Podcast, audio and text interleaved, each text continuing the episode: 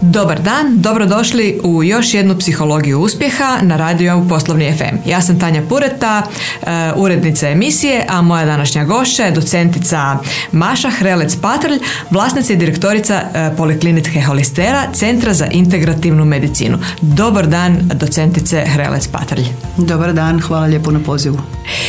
Jako mi je drago danas e, ugostiti vas, docentice, zato što imate jednu fantastičnu priču i mislim da je uistinu pravi trenutak da ju mnogi čuju, pogotovo sad u vrijeme pandemije i nakon pandemije e, s obzirom da se bavite imunitetom. Dakle, docentice za razliku od većine privatnih zdravstvenih ustanova koja se dominantno usmjeravaju na dijagnostiku i klasičan pristup liječenju, vaša poliklinika se bavi pitanjem zdravlja, odnosno nudi metode za poticanje imuniteta kako bi se organizam izborio protiv bolesti. E, što je to zapravo integrativna medicina i zašto je taj pristup još uvijek tako rijedak u Hrvatskoj i kakva je praksa u svijetu? Pa integrativna medicina je jedan e, širok pojam koji zapravo više predstavlja pogled na pacijenta u kojem je naglašen taj odnos između pacijenta i, i liječnika i u kojem se više možda pažnje obraća na e, uzroke koje su dovele do neke bolesti za razliku od našeg nekog klasičnog pristupa medicinskog gdje mi zapravo tretiramo posljedice bolesti tako da to je pristup koji nije od jučer i zaista po svijetu e, krenuši od Amerike pa preko Europe. Na e, mnogim mjestima je to već sastavni dio postao čak ne i bolničkih e, institucija u smislu posebnih odjela koji se bave integrativnom medicinom. Pa kao samo primjer imamo u Arizoni na University of Arizona Health Sciences imamo na odjelu medicine odjel koji se bavi integrativnom medicinom. imamo u jednoj od najpoznatijih bolnica koje se bave e, liječenjem raka Memorial Sloan Kettering bolnici u Americi. oni doslovno imaju svoj e, cijeli odjel koji je zadužen za integrativnu medicinu, odnosno integrativno liječenje raka. E, po Europi brojni centri, pogotovo u Njemačkoj, ali i u Italiji, već i u Mađarskoj, i u Austriji, u, u Velikoj Britaniji e, kao sjedištu centra, odnosno Europskog udruženja integrativne medicine. Tako da nije to priča koja je jučer počela. E, Hrvatska se nadam da će se što u većem broju pridružiti u budućnosti tom istom svijetu. Ovo je naš nekakav početak te cijele priče gdje sam smatrala da je to nešto što ljudima nedostaje jer e, bolnička e, skrb i naša medicina recimo to kao klasična kad kažem klasična znamo šta mislimo ima te nekakve svoje dijelove gdje bi moglo doći do poboljšanja međutim ljudi koji dođu na, u bolnicu na liječenje često im je to nedostupno i onda oni traže okolo pomoć za svoje tegobe ako nisu naišli na zadovoljavajući liječenje i odlaze kod razno raznih e, osoba koje nisu bazično liječnici, a bave se tretiranjem e, ljudskih problema.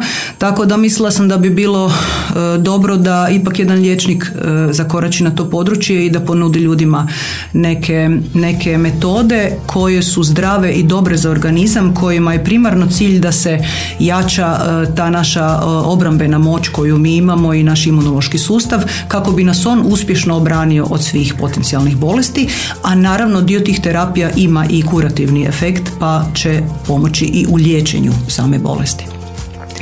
Dakle, e, bilo bi idealno kada bi se ljudi javljali dok se još i ne javi e, bolest, ali e, i kurativni efekt je jednako tako važan. Međutim, zašto to još nije zastupljeno kao jedno ovaj, u većem opsegu recimo u Hrvatskoj? S obzirom pa, To je teško pitanje i nije Hrvatska tu izuzetak, da nam odmah bude jasno, jer što se tiče same medicine, recimo to onako da je još u prošlom stoljeću i početkom prošlog stoljeća da je medicina zapravo bila ovakva integrativna i holistička i zaista je priznavala mnoge metode kojima je bilo glavno da ne smiju nanositi nikakvu štetu čovjeku, a ako su donosile korist i pomoć, bile su dio liječenja. Međutim, polovicom stoljeća i nekako sa otkrićem i penicilina i svega toga što je bilo vezano uz konkretan lijek i nekog uzročnika i njegov lijek i velikim razvojem te farmakološke industrije nekako je ta industrija preuzela edukaciju iz medicine i ona se najviše usmjerila u taj dio kurativni koji se tiče farmakoloških pripravaka tako da tu ni Hrvatska nije izuzetak. Znači to ipak najveći dio svijeta je e, još uvijek e, dosta u tom tvrdom jednom principu e, gdje nije dozvoljeno baš puno tih nekakvih dodatnih korisnih terapija. Pa onda e, je sjajno da je Hrvatska u principu jedna od, e, odnosno da je e, uključena preko vas u taj jedan pionirski pokret da se ponovo vrati i takav pogled u medicini koji je orijentiran na očuvanje zdravlja i osnaživanje imuniteta, a ne samo na sprječavanje bolesti. Je, da. Pa to je bio moj, moja nekako nakona, nakana zašto sam uopće krenula na to područje. To je bilo prilično frustrirajuće onako u medicini vidjeti dosta tih e, recimo neriješenih ili teško rješivih situacija i kroničnih bolesti i karcinoma koje još uvijek nemamo savršene tretmane za to da možemo reći da smo izliječili nekoga. E, puno tih e, situacija mislim da ima prostora da se ljudima pomogne na još dodatne načine koji su opet moraju biti medicinski, moraju biti znanstveno utemeljeni, znači nemamo nikakve, e, ne radimo na nikakvim principima koji nisu principi i inače klasične medicine. Sad smo se malo dotaknuli e, uopće što je to integrativna medicina i e, koliko je prisutna e, u Hrvatskoj i u svijetu i ono što je jako, jako dobro je i sami ste rekli da to trebaju, da je dobro da su nositelji uistinu osobe koje su, koje imaju znanstveno utemeljenje, odnosno liječnici. Vi imate impresivnu karijeru. Docentica ste na medicinskom fakultetu, doktorica znanosti, specijalistica za dječju kirurgiju, vjerojatno vas mnogi znaju iz Klajčeve, dugo ste godine radili u Klajčevoj. Osnovali ste jednodnevnu kirurgiju u dječjoj bolnici Srebrnjak. Bili ste predstavnica Hrvatskog društva za jednodnevnu kirurgiju. E, što vas je potaknulo da otvorite vlastitu polikliniku? Pa evo, možda sve ovo nabrojeno što ste rekli tijekom te moje karijere koja je stvarno bila, e, ja bi rekla, e, intenzivna najviše jer sam zaista prošla puno klinike i pogotovo um, mi je to obilježilo razdoblje taj moj boravak uh, i rad u Klajčevoj bolnici gdje su ta, um, taj klinički rad bio uh, još uvijek je zbog frekvencije i uh, obilnosti pacijenata jako naporan i, i mnogo smo od toga prošli. Između ostalog sam mnoge i pacijente imala koji su imali maligne bolesti koje sam operirala i uvijek sam bila na neki način uh, nezadovoljna da ne možemo više pružiti tim uh, djeci naravno, ali i odraslim ljudima koji imaju takve tegobe. I tu je nekako počela moja e, zainteresiranost za znanost u smislu imamo li mi još nešto, pa je li moguće da ništa drugo ne postoji osim onoga što, što nudimo. I tu se otvorio taj jedan cijeli svijet integrativne medicine u koji sam ja tako zdušno zakoračila i nastojala u narednih 5-6 godina e, steći edukaciju iz tog područja e, sa nekim ciljem da zaista ja to ponudim e, ljudima i jedini način je otvaranje privatne poliklinike jer je bolnički sistem je potpuno na drugim principima počiva i to je, to je nekako jedini način da ti kroz privatno ponudiš nešto što misliš da, da, da treba pacijentima i tržištu. U svakom slučaju dobro je da i postoji opcija da se može privatno otvoriti i u krajnjoj liniji time se povećava svijest i povećava količine ljudi koje su zainteresirana pa možda jednog mhm. dana to i postane nešto naravno, i naravno. više, ali drago, u svakom slučaju super da postoji opcija i da ljudi to e, znaju. Edukaciju ste stjecali u mnogobrojnim bolnicama diljem zemlje i svijeta. U Americi, konkretno u Cincinnati, u John Hopkins, u Engleskoj univerzitetska bolnica u Norfolku, Great Ormond Street u Londonu, brojne klinike za integrativnu medicinu u Njemačkoj, članica ste Europskog društva za integrativnu medicinu. Kad vi to sve stignete? I jeste li metode i tehnike koje nudite u holisteri donijeli izvanja kao prijenos dobre prakse? E, pa kad sve to stignem, pitanje je dobro, ali nisam baš ja ni tako mlada, ono, da sam sad friško završila fakulteta, dakle skupilo se u tom mom stažu i mojih godina, naravno, tako da sve je to tijekom tog cijelog razdoblja, naravno, protegnuto, pa ovako kad se skupi na jednu hrpu e, izgleda impresivno. E, međutim, naravno, da, da je to praksa koja je e, naučena e, i ja mislim da mi apsolutno imamo vrhunske stručnjake u medicini i na, na svim područjima mislim da ni po čemu ne zaostajemo sa medicinom svijeta suvremenog, ali mislim da je nužno da pogotovo mladi ljudi i specijalizanti i specijalisti provedu dio svoje edukacije vani. Ja sam uvijek više za to da se, ne više, nego apsolutno za to da ljudi ostaju u Hrvatskoj i da rade za svoju zemlju jer im ona ih najviše treba. Pogotovo kad je situacija teška što se svi bunimo da nam je loše, ali ako još izgubimo i dobre ljude onda nikako nećemo na dobro e, izaći, ali da bi trebalo otići vani obavezno i staviti malu perspektivu to naše znanje i naše razmišljanje o svijetu i o pacijentima i o tim novim spoznajama, apsolutno da. Mislim da bez toga ni jedan čovjek ne može kvalitetno obavljati svoju e, specijalistiku i svoju medicinu dok nije dobio tu jednu širinu svijeta. I onda naravno kad ste to vidjeli i naučili jer što koliko god mi mislili da smo najpametniji narod na svijetu, e, netko je već debelo prije nas e, to shvatio i neke metode isprobao i naučio nešto iz njih, iznjedrio nekakva dostignuća i neke svoje rezultate i mislim da bi bilo jednostavno neprofesionalno na kraju krajeva od nas da mi to ne naučimo, ne, e, ne učimo iz tog iskustva i ne onda ne implementiramo u naše uvjete onako kako možemo. Tako da sami od sebe da nešto stvaramo de novo po meni je loša praksa. Pa da, u svakom slučaju kako mnogi, e, vjerojatno su mnogi bili vani i vidjeli i možda bili frustrirani zato e, zašto nema e, takvog nečega, takvog pristupa u Hrvatskoj.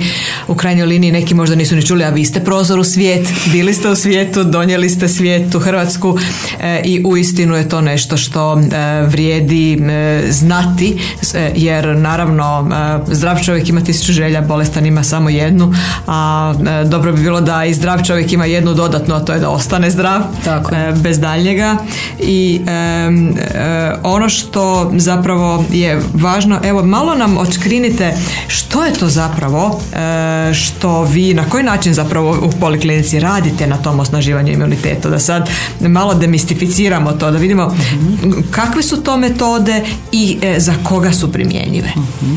dobro dakle to je primarno možda najbolje spomenuti na način da ja neću reći da inzistiram, ali predlažem uvijek da pacijenti koji imaju bilo kakvo pitanje ili nedoumicu, jesu li oni kandidati za bilo koju od naših e, metoda tretmana liječenja ili na bilo koji način žele poboljšati svoje zdravlje, bez obzira da li se osjećaju zdravo, imaju neke tegobe ili imaju konkretnu dijagnozu neke bolesti, uvijek e, predložim da dođu na taj prvi nekakav sastanak, konzultacije, savjetovanje koji traje sat i pol do dva Nekad zapravo čak i duže ako se zapričamo oko, oko nekih detalja njihove bolesti ili njihovog života, jer taj prvi, sastanak, taj prvi sastanak je onaj koji e, meni omogućava dobiti barem nekakav uvid u čovjekov život i u sve aspekte njegovog života.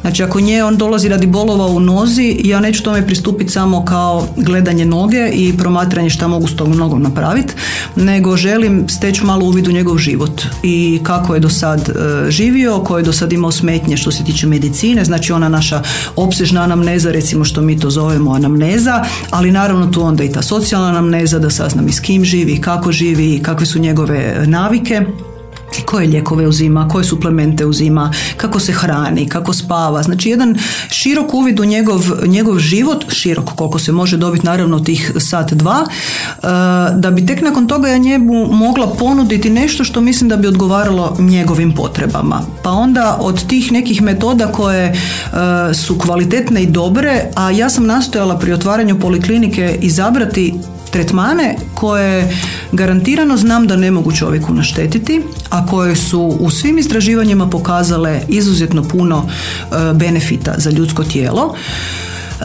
pa tako, jedan od vodećih koji e, mislim da jedino u našoj poliklinici se može naći, a to je autohemotransfuzija ozona. To je jedan postupak na koji treba desetak puta doći, gdje mi taj ozon indirektno zapravo e, obogatimo krv pacijenta i tu krv vratimo naravno natrag u njegovo tijelo. Sve se odvija kao bilo koja vrsta infuzije, klasična je u sterilnim uvjetima kako to treba i biti. E, međutim, taj ozon sam po sebi ima puno tih e, korisnih učinaka na ljudsko tijelo od podizanja imunološkog sustava, do poboljšanja cirkulacije, do poboljšanja stanja zglobova. Pa onda to ljudi koji se bave medicinom recimo će znat kad poboljšaš cirkulaciju na što će se sve na sve sustave na koje će se to odnositi. Pa naravno tu onda se to odnosi i na neurološki sustav. To sad sve govorim, dakle skoro 50-godišnju praksu uh, sa uh, takvim tretmanima uh, gdje se došlo do tih kliničkih zaključaka, što znači da je to nešto što zdrav čovjek radi preventivno, jednom ili dva puta na godinu, upravo zbog toga da bi taj svoj imunološki sustav držao na razini visokoj, a onda imunološki sustav nas čini zdravima. Mi ne moramo onda uzimati neke dodatne tablete ili lijekove, a bolesnom čovjeku naravno poboljšava njegovo sveukupno stanje i preko uh, imunološkog sustava i preko razine antioksidansa što je primarni mehanizam djelovanja, povišenje antioksidansa u stanicama, i preko svih tih uh, indirektnih učinaka koje onda ti eritrociti zapravo prenose dalje. Uh, uz to samo način primjene može biti venski, kao što sam rekla, preko infuzije, može biti rektalni, što ljudi dosta ovako u početku zaziru od toga, međutim to je jedan izuzetno elegantan način, potpuno bezbolan, traje manje od minutu, a postižemo ponovno sistemske učinke što i želimo postići, idealan i za djecu jer djeca ne vole naravno da ih se pika na bilo koji način. Ozon se može davati još i kao mikro hemotransfuzija za tretmane alergija, za mislim tablica je jedno dvije stranice dugačka, tako da mislim da ova emisija neće, ne bi pokrila sve te indikacije. A, uz to često razno razni intravenski drugi tretmani koji se nastavljaju na to od visokih doza C vitamina, recimo isto kao najjačeg antioksidansa koji se pokazao ponovno u tim istraživanjima jako terapeutski koristan, pogotovo u ovim ekstra dozama koje nisu običajene za naše pojmove od 50 grama recimo u infuziji i slično. Naravno trebaju se neki preduvjeti prije toga zadovoljiti da bi bili sigurni da će to sve biti u redu, ali bazično nakon što smo to odradili nemamo nikakvih drugih e, komplikacija ili opasnosti od toga, a imamo velike i terapeutske učinke. Tu imamo još i dodatne infuzije, razno, razne kombinacije mineralne, vitaminske, kurkuminske i slično. Imamo procese dobre detoksikacije, znači hidrokolona, kava klizmi i slično gdje je ipak bitno da se taj organizam, e, pogotovo ljudi koji uzimaju dosta lijekova ili koji su na taj način toksično opterećeni, da se napravi i pomogne tom tijelu da, da otplavi te toksine iz svog organizma. I onda potpora naravno probavnog sustava jer je taj mikrobiom, odnosno taj sastav bakterija u našim crijevima ključ našeg zdravog imunološkog sustava i tu polažemo jako veliku e, na to e, težnju i surađujemo sa proimunom e, u smislu analiza mikrobioma, tako da to je što ovisno o indikaciji, opet kažem individualno, imamo kao mogućnost predložiti pacijentima ako zaista žele saznati to stanje kakvo imaju mikrobiom mikrobioma, onda im predložimo i takve analize, pa shodno na to uvijek imamo i nekakve terapijske e, e, prijedloge nakon što dobijemo uvid u analizu njihovih crijeva. hipertermija kao jedna isto metoda koja nema u ovom dijelu uopće Europe. Mi imamo dosta pacijenata iz Slovenije, iz Bosne i Hercegovine koji dolaze na naše tretmane. To je metoda lokalnog zagrijavanja tkiva sa radiofrekvencijom pod višim temperaturama, znači koje dosižu do nekih možda 41 stupanj Celzijus, mi lokalizirano zagrijavamo neko područje koje želimo tretirati. E, najčešće su to maligne e, bolesti gdje imamo tu nakupinu malignih stanica koje postaju jako nestabilne na visokoj temperaturi i onda pacijenti koji idu uz to ili na zahvate e, klasične medicine, kemoterapije ili zračenja, mi uvijek nastojimo integrirati te naše terapije tako da učinak bude bolji, a da pacijenti imaju manje nuspojava od e, svega toga. Tako da, evo, iz ovog skromnog dosadašnjeg iskustva moram priznati da, da smo izuzetno zadovoljni sa rezultatima i, i subjektivnim, znači u osjećaju e, koji nam ljudi javljaju, a i u objektivnim e, nalazima koje radimo i u pretragama koje nakon toga obavljaju pacijenti i javljaju nam rezultate. Evo, rekli ste da su ljudi zadovoljni. I kako su uopće reagirali, kako reagiraju kad im, kad im kažete od čega se, sve sastoje te terapije, koliko su skloni i spremni prihvatiti e, to i kao dio terapije bolesti koje im preporučuju njihovi, idemo reći, primarni liječnici, odnosno e, s obzirom na, na to gdje se tretiraju, a koliko su i ovi zdravi ljudi spremni uopće prihvatiti da trebaju održavati zdravlje? E, to su dvije različite skupine ljudi zapravo. E, bitno je naglasiti da u tom integrativnom pristupu ovo što nismo spomenuli, a vi ste e, naglasili, to je angažman pacijenta. E, ja vjerujem da nikad nitko od sad pa nadalje u budućnosti neće izmisliti čudesni lijek koji će čovjek popit i izliječiti se od neke svoje bolesti. E, istinski vjerujem da to nije moguće upravo zbog toga što je bolest uvijek rezultat bolesnog organizma. Znači s tabletom nikad nećemo moći dobiti zdrav organizam. Mi ćemo možda moći trenutno postići nekakvo poboljšanje, da smo s time zadovoljni, međutim stvari će se vraćati.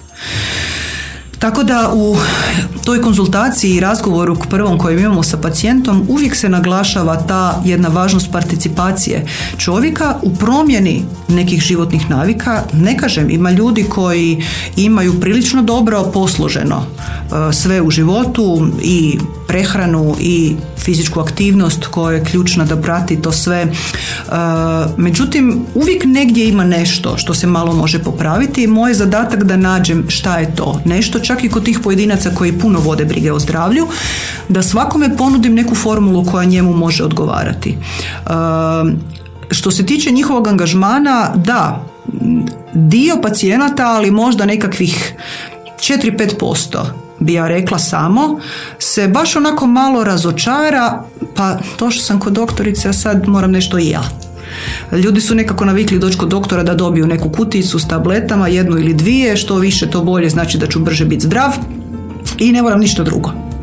A ovo baš ne funkcionira na takav način jer upravo je cilj da osvijesti čovjeku da on najviše toga može napraviti i da liječenje ili radi doma u 24 sata ili ne radi doma, odnosno još gore unosi razno razne toksine u svom životu, u svoj organizam, svojim životom. Tako da to je onako malo neka ružna istina koju ne vole svi čuti, što možda ste i vi u svojoj praksi često se susrećete s takvim problemom. E, međutim, pokušam ih osnažiti i motivirati da shvate da će imati stostruku korist od toga od toga što ulože oni sami. Jer e, čovjeku je jasno da ako hoće trčati maraton recimo, da mora se početi baviti trčanjem i da mora uložiti u to nekako znanje i energiju i vrijeme i trud da bi imao možebitni rezultat. Međutim, kad se radi o zdravlju i tim pod navodnicima abstraktnim stvarima poput imunološkog sustava, to nam je sve nešto neopipljivo i to nam se sve čini nebitno, a pogotovo kad počnemo pričati o hrani, pa dobro, nije sad baš toliko sad važna ta hrana, međutim, apsolutno svaka praksa pokazuje da je ključna. Jer ju moramo unositi dva, tri, četiri puta na dan. Sve što stavimo u usta uđe u svaku stanicu našeg tijela, od glave do pete. I mi unoseći loše namirnice očekujemo da ćemo nekim čudom unatoč tome biti zdravi.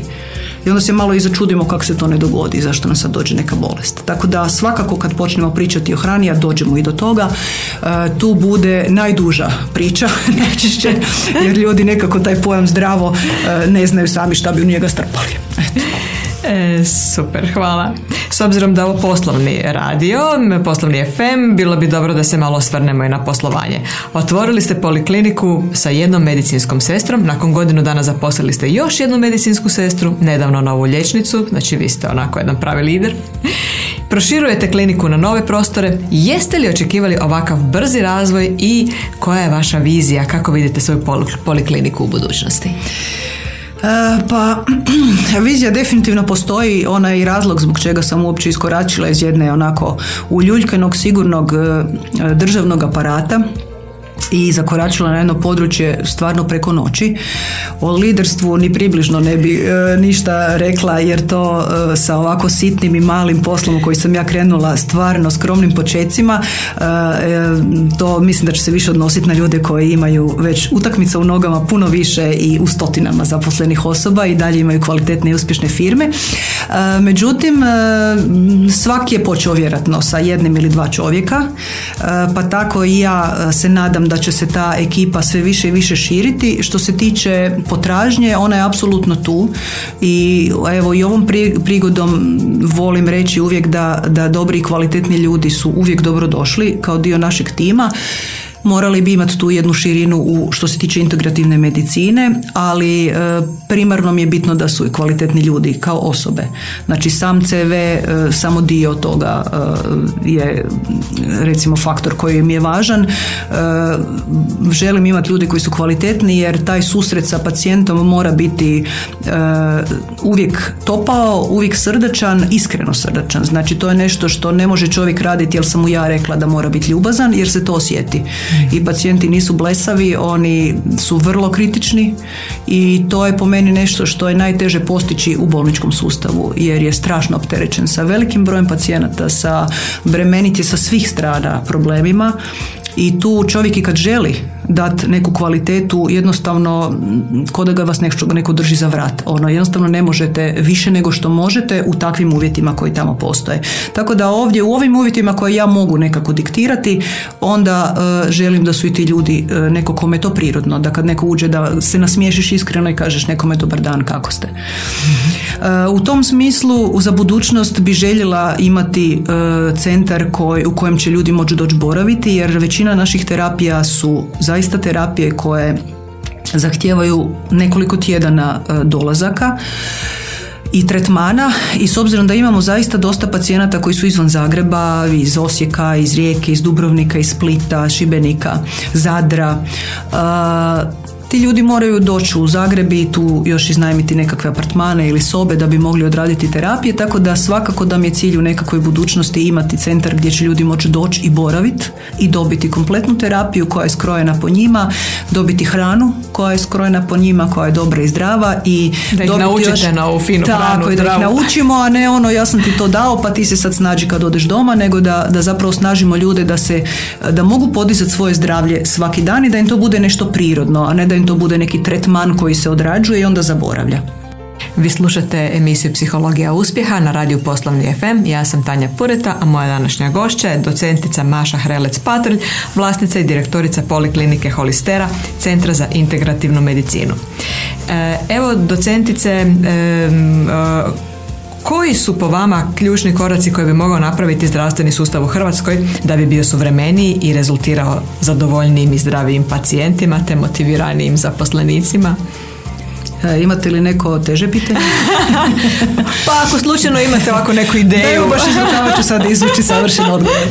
Šalim se, naravno. E, da, pitanje je naravno pitanje koje zanima svakog čovjeka, pa tako i mene. E, ja tu ne mogu govoriti sa stajališta osobe koja je u moći to promijeniti. Ja ono što mogu, mogu reći svoje iskustvo i mišljenje nakon zaista skoro 25 godina e, krvavog rada u sustavu. E, možda je najlakše za ljude koji nisu u medicini to oslikati sa metaforom. Ako je recimo prijevozno sredstvo kojem vi želite doći na cilj, a cilj bi trebao biti savršena medicinska usluga za pacijente.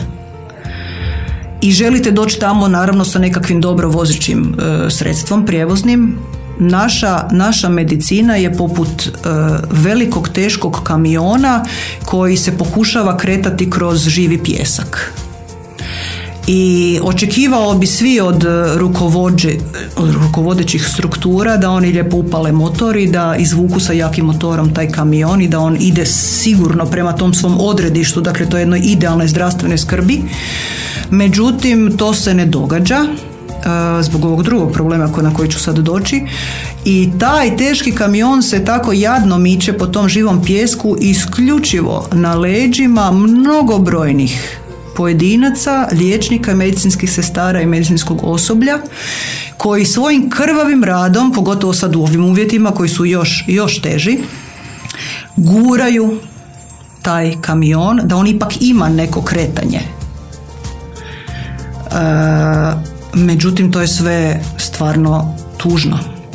I mi koji smo iskoračili smo spremni recimo sjest na bicikl i pokušati doći tamo biciklom i u principu nekim stvarima postižemo čak i bolji, e, bliže smo tom cilju, recimo to tako. Ono što mislim da bi bilo dobro da se e, službeni taj e, zdravstveni sustav prihvati taj privatni sektor kao ravnopravne partnere.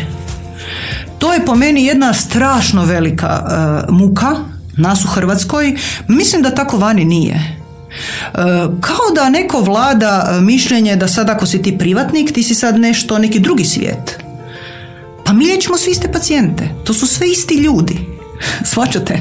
Znači kao da je nekakav jal uh, ili ne znam uopće kako bi to objasnila gdje ljudi se onako okreću s očima ako čovjek ode privatno negdje, ljudi zaista sve češće odlaze u privatne institucije jer ipak žele na nekakav bolji način e, brinuti o tom svom zdravlju u smislu uvjeta barem koje mogu birati. U bolnici ih ne mogu birati. I tu mislim da postoji puno prostora za pomak i da se taj, zaista smo evo sad i od ove korona krize imali primjere e, e, loše gdje privatni sustav nudio neka rješenja koje državni nije uspio zbog objektivne situacije, e, ne zbog svoje krivice, zbog objektivne situacije nije mogao ispunjati neke zahtjeve, neke privatne institucije su nudile pomoć u tom sustavu i rekli evo preusmjerite, mi ćemo odraditi sve kao što bi odradili u bolnici, mi nudimo tu pomoć. Ne, to se nije realiziralo. I sad tu dolazimo do tog drugog utega našem sustavu, a to je politika. Znači ne može biti politika ta koja upravlja zdravljem ljudi. U davna vremena kad se medicina vezala s politikom, vezala se u pozitivnom smislu. Znači medicina brine o zdravlju ljudi, pa ajde malo se i aktivira politički da bi ti bolje brinuo o zdravlju ljudi, o socijalnom i o svakakvom zdravlju. Međutim, ne na ovaj obratan način. Da politika je nekakav drugi organizam koji mora, ovisno o tome koja je stranka na, na e, vlasti, postaviti podobne ljude na rukovodeće pozicije koje onda opet postavljaju podobne ljude na rukovodeće pozicije. Umjesto da se ide obratno. Mislim, tako smo svi mi zakoračili u demokraciju sa nekakvom optimizmom da će neki šef nečega biti najbolji od svih nas i on, njegov zadatak je da zapravo prenosi prema gore potrebe ovih ispod. to je ona naša idealna slika demokracije. A onda onaj neki iznad njega opet prenosi gore i tako se stvari popravljaju. To je demokracija gdje demos ima nekakvu važnost. Zapravo najvažniju u, u državi. E, ovo je nekakva obrnuta situacija gdje se odozgo nešto diktira dole do najnižih razina. A nema ovog feedbacka, odnosno feedback se ne respektira, nema nikakav, to je jednosmjerno. I to po meni je jako pesimistično. Evo, iskreno jako pesimistično. Mislim da to nije dobra formula. Dobro, evo ja bih onda jedno optimističnije pitanje za, za kraj sam, e, osim naravno što, će, što ćete reći gdje, kako vas ljudi mogu pronaći, ali prije toga voljela bih da samo kratko se osvrnete, e, dakle posao nije ovaj, sve u vašem životu, e, prije par godina ste pješice prohodali skoro 800 km kamina, imate slike obitelji u ordinaciji, koliko je po vama osobni život važan za uspjeh i što vi zapravo smatrate uspjehom? Osobni život je presudan za uspjeh. U mojoj knjizi života uspjeh je naravno uvijek imamo onaj subjektivni uspjeh i objektivni uspjeh koji će ljudi nekako raščlanjivati. Ja nekako mislim da je to možda čak i vrlo slično. Osobni uspjeh je naravno da si ti sretan, ispunjen, zadovoljan, da znaš da si na pravom mjestu, da radiš pravu stvar. E, to mislim da nitko ne može prosuđivati e, šta je, to svak za sebe zna, a objektivno bi više karakterizirala uspjeh sa nekim doprinosom zajednici nego nužno sa bilo čim drugim što se kod nas veže sa uspjehom biti poznat ili imati puno novaca ili nešto slično, novca ispravio bi me moj sin Noa. Ovoga, e, dakle, Mislim da je to uh, ono što je bitno čemu bi ljudi trebali težiti kad kažu uspjeh. Prvo, da rade ono što će njih ispuniti, jer će onda unijeti u taj posao strast i energiju koja je potrebna i to će onda s vremenom pokazati i polučiti i rezultate tog rada, da ih ne vode i ne motiviraju krive stvari u životu poput novca, jer on sigurno je jedan loš motiv za uh, uh, poduzetništvo i kad tad se zapravo pokaže kao kriv, a drugo je taj doprinos da ipak nešto se ostavi toj zajednici jer niko ne živi sam na svijetu, nego ima neke ljude oko sebe koji imaju neke potrebe i mislim da svak gdje god radio i koje god struke bio i zanimanja može taj uspjeh polučiti oko sebe i doprinijeti oko sebe sa i malim stvarima. Tako da apsolutno ključno, a osobno naravno obitelj moja koja bez koje uopće ja nisam ja. Niti mogu funkcionirati, niti što je najvažnije, ne mogu davati ljudima ništa. Tek kad ste vi ispunjeni, kad vam je srce ispunjeno i ljubavlju i srećom, vi onda možete pružiti drugim ljudima i utjehu i pomoć i razumijevanje i imate beskrajno strpljenje i naravno vjera u Boga bez koje ne mogu uopće funkcionirati niti jedne minute, koja je osnova cijelog mog života. Hvala i zadnje pitanje, gdje vas ljudi mogu pronaći? Vrlo smo jednostavni, Google, Poliklinika Holistera, otvorit će se naša stranica i svi podaci će se naći tamo. Hvala vam lijepa docentice Hrelec Patrlj na jednom prekrasnom razgovoru. Vjerujem da ste mnoge inspirirali da, da se zamisle i da e, počnu malo drugačije gledati na sebe, na svoj imunitet, na život e, i, i na poslovanje, jer ovoliko optimizma vjerujem da će se sigurno preliti i da ćete napraviti doprinos. Hvala na gostovanju i doviđenja. Hvala lijepo na lijepim riječima i doviđenja.